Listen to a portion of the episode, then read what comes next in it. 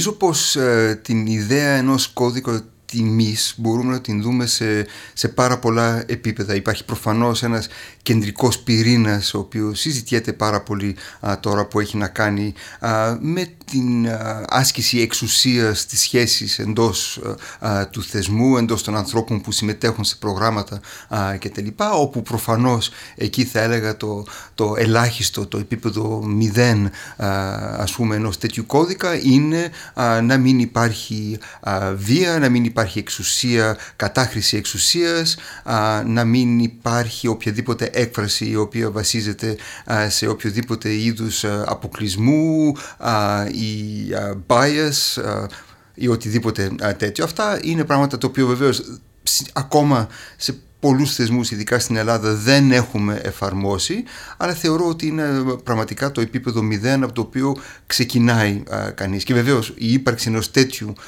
κώδικα, ενός τέτοιου κώδικα τιμής, προϋποθέτει επίσης και μηχανισμούς που θα διαχειριστούν τυχόν παραβιάσεις του κώδικα, όπου εκεί και πάλι πρέπει να, είναι, να υπάρχει μια ανεξαρτησία, μια ουδετερότητα και ούτω καθεξής. Πέραν τούτου όμως νομίζω ότι οι σχέσεις που αναπτύσσονται μεταξύ ενός θεσμού, εντός ενός θεσμού, μεταξύ των ανθρώπων που συνεργάζονται, που εργάζονται ή με τους ανθρώπους που είναι εκτός θεσμού αλλά που συνεργάζονται με το θεσμό έχουν πάρα πολλά άλλα επίπεδα στο οποίο μπορούσε κανείς να φανταστεί μια προδιαγραφές σε άλλο επίπεδο, πιο, πώς να το πω, πιο, όχι τόσο κανονιστικό όσο στην ιδεολογία μπορώ να πω το τι είναι αυτές οι σχέσεις και το πώς ένας θεσμός ο οποίος μπορεί να έχει μια αλφα βαρύτητα, μια αλφα εξουσία σε έναν χώρο πολιτιστικό για παράδειγμα πώς αυτήν την εξουσία την διαχειρίζεται α, στη συνεργασία με ανθρώπους που είναι εκτός του, του θεσμού. Θέλω να πω για παράδειγμα ένα μπορεί κανείς μέσα από ένα θεσμό να επιθυμεί συνεργασία π.χ. με μια κοινότητα στον χώρο που, που, που, που βρίσκεται ο, ο θεσμός. Αυτό, αυτή η κοινότητα ενδεχομένως να είναι ευάλωτη.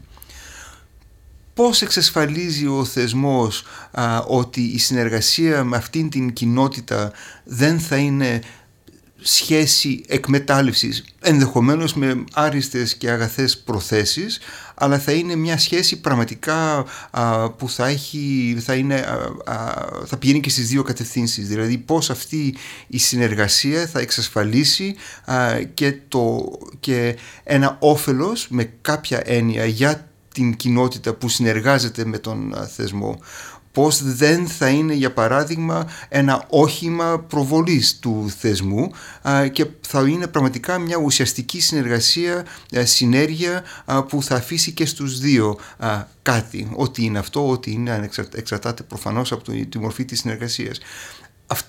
Και αυτός είναι ένας κώδικας α, τιμής σε σχέση με τις α, συνεργασίες. πιο δύσκολο να ορίσεις, διότι δεν είναι ότι υπάρχουν κάποια πολύ βασικά κατανοητά επίπεδα στα οποία θα κινηθείς αλλά χρειάζεται μια ευαισθησία και κυρίως μια διάθεση να αντιμετωπίσεις τις, α, τις συνεργασίες μέσα από ένα τέτοιο, ένα τέτοιο πρίσμα. Παράλληλα μπορεί κανείς να πει ότι ένα, ένας κώδικας ε, τιμής αφορά και την καλλιτεχνική δημιουργία και την έννοια της επιτυχίας για παράδειγμα ή το τι αναμένεις από, έναν, από μια δημιουργική διαδικασία.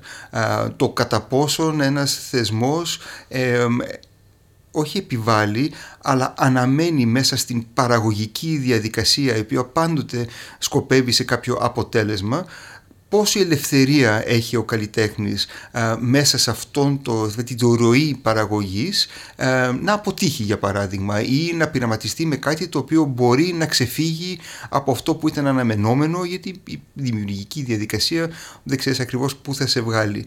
Και αυτά είναι πράγματα που πρέπει να οριστούν, να είναι κατανοητά και αυτά ίσως πιο δύσκολο να κωδικοποιηθούν από το απλό, τον απλό κώδικα δεοντολογίας που αναφέραμε στην, ε, στην αρχή. Νομίζω ότι αν ένας θεσμός είχε ένα τέτοιο ε, ξεκάθαρο πλαίσιο, πολύ επίπεδο όπως ε, αναφέραμε τώρα, διαχείρισης των συνεργασιών και των σχέσεων θα δημιουργούσε ενδεχομένως ένα πιο ανοιχτό, πιο χαλαρό περιβάλλον για τις οποιασδήποτε συνεργασίες προκύπτουν μέσα από, το, τον, από τη λειτουργία και από τον προγραμματισμό του. Διότι θα, είναι, θα έχει επεξεργαστεί κανείς και από τις δύο πλευρές και από την πλευρά του θεσμού, του φορέα και από την πλευρά του συνεργάτη θα έχουν επεξεργαστεί, δεν θα, είναι, δεν θα υπάρχει υπονοούμενο, θα είναι κάτι το οποίο θα έχει λεχτεί και θα ξέρει κανείς σε ποιο περιβάλλον, σε ποιο πλαίσιο κινείται. Αυτό νομίζω ότι μόνο θετικό μπορεί να είναι για, και για τις δύο πλευρές. Είναι προφανώς μια σχέση η οποία είναι παντού και σε όλα τα επίπεδα καθοριστική με δύο πολύ διαφορετικά α, πεδία ή δύο διαφορετικά άκρα κατά κάποιο τρόπο. Δηλαδή ο δημόσιος τομέας έχει κάποιες ιδιαιτερότητες που με τίποτα δεν μπορεί να έχει ο, ο, ο ιδιωτικός τομέας και κάποια επίπεδα που βεβαίως μπορεί να είναι κοινά, είναι κάποια παραδείγματα. Μόνο το δημόσιο νομοθετεί. μόνο το δημόσιο με την ευρεία έννοια έχει το δικαίωμα χρήσης βίας. ο ιδιωτικός τομέας δεν έχει αυτά τα, αυτές τις λειτουργίες. Και οι δύο τομείς ωστόσο για παράδειγμα μπορούν να καινοτομούν και οι δύο τομείς μπορούν για παράδειγμα να προσφέρουν υπηρεσίες. Άρα υπάρχει και, υπάρχουν κοινά σημεία και βεβαίως πολύ μεγάλες διαφορές λόγω της ε, βασικής λειτουργίας των δημόσιων θεσμών και πάλι δημόσιο με την πολύ ευρία έννοια, μιλάμε για κράτος, για πόλη, για οτιδήποτε τέτοιου τύπου, είναι να δημιουργήσει ένα πλαίσιο μέσα στο οποίο θα λειτουργήσει και ο δημοτικός τομέας. Αυτό ισχύει βεβαίως και σε, σε τοπικό επίπεδο, ισχύει και σε διεθνές επίπεδο, ας πούμε στην Ευρώπη αυτή τη στιγμή υπάρχουν κάποιοι πυλώνες δράσεις που έχουν συμφωνηθεί σε ευρωπαϊκό επίπεδο που επηρεάζουν τόσο τα επιμέρους δημόσια όσο και τους ιδιωτικούς τομείς σε όλες τις χώρες. Για παράδειγμα, ξέρω και εγώ, ο ψηφιακός μετασχηματισμός, η πράσινη μετάβαση, για να πούμε δύο βασικούς πυλώνες της ευρωπαϊκής πολιτικής σήμερα μέσα σε αυτό το πλαίσιο λοιπόν θα κινηθεί και ο ιδιωτικός τομέας. Και να πούμε βεβαίως ότι ο ιδιωτικός τομέας και είναι κάτι το οποίο δεν ίσως το λαμβάνουμε υπόψη αρκετά συχνά. Ο ιδιωτικός τομέας βασίζεται σε όλα τα επίπεδα σχεδόν από το δημόσιο τομέα πολύ περισσότερο από ό,τι λέμε. Για παράδειγμα, όλες οι υποδομές, η εκπαίδευση, οι παροχές υπηρεσιών υγείας κτλ. χωρίς τον οποίο ο ιδιωτικός τομέας δεν θα μπορούσε να λειτουργήσει, παρέχονται από το δημόσιο. Άρα, υπάρχει για να προκειμένου ο ιδιωτικός τομέας να παράξει πράγματα, έχει ήδη υπάρξει μια δημόσια επένδυση. Καλή, κακή, καλά σχεδιασμένη, κακή σχεδιασμένη, κακά σχεδιασμένη. Αυτό είναι εξαρτάται από τις περιπτώσεις.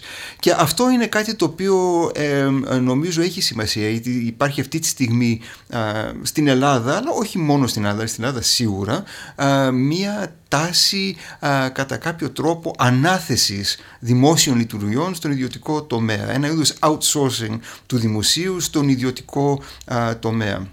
Αυτό έχει κάποιες λογικές βασικές. Η μία είναι ότι ο ιδιωτικός τομέας είναι πιο αποτελεσματικός και πιο γρήγορος. ο άλλος είναι π.χ. ότι ο ιδιωτικός τομέας είναι πιο καινοτόμος ή πιο ευέλικτος και ούτω καθεξής. αυτό πέραν του ότι όπως είπα πριν για παράδειγμα ο ιδιωτικός τομέας δεν μπορεί να καινοτομήσει χωρίς την βασική υποδομή του δημοσίου. έχει και ένα άλλο πρόβλημα ότι εδώ είναι σαν να παραδεχόμαστε ότι ο δημόσιος τομέας δεν μπορεί να φτιάξει. δηλαδή όταν λέμε ότι θα κάνουμε outsource λειτουργία στο ιδιωτικό τομέα γιατί το δημόσιο δεν τα βγάζει πέρα είναι σαν να έχουμε εγκαταλείψει τη μάχη να υπάρχει ένας ισχυρός, σύγχρονος, αποτελεσματικός, δίκαιος, ε, διαφανής δημόσιος τομέας προσωπικά πιστεύω ότι αυτό είναι τραγικό λάθος. δηλαδή αντίθετα πρέπει να δώσουμε όλη μάχη για την βελτίωση του δημόσιου τομέα και βεβαίως ο ιδιωτικός τομέας παίζει τον ρόλο του από εκεί και πέρα. Αλλά είναι πολύ μεγάλο λάθος να πούμε ότι το δημόσιο είναι διαφθαρμένο, αποτελεσματικό και ούτω καθεξής. Άρα δεν θα δώσουμε στο δημόσιο. Όχι, πρέπει να φτιάξουμε το δημόσιο τομέα.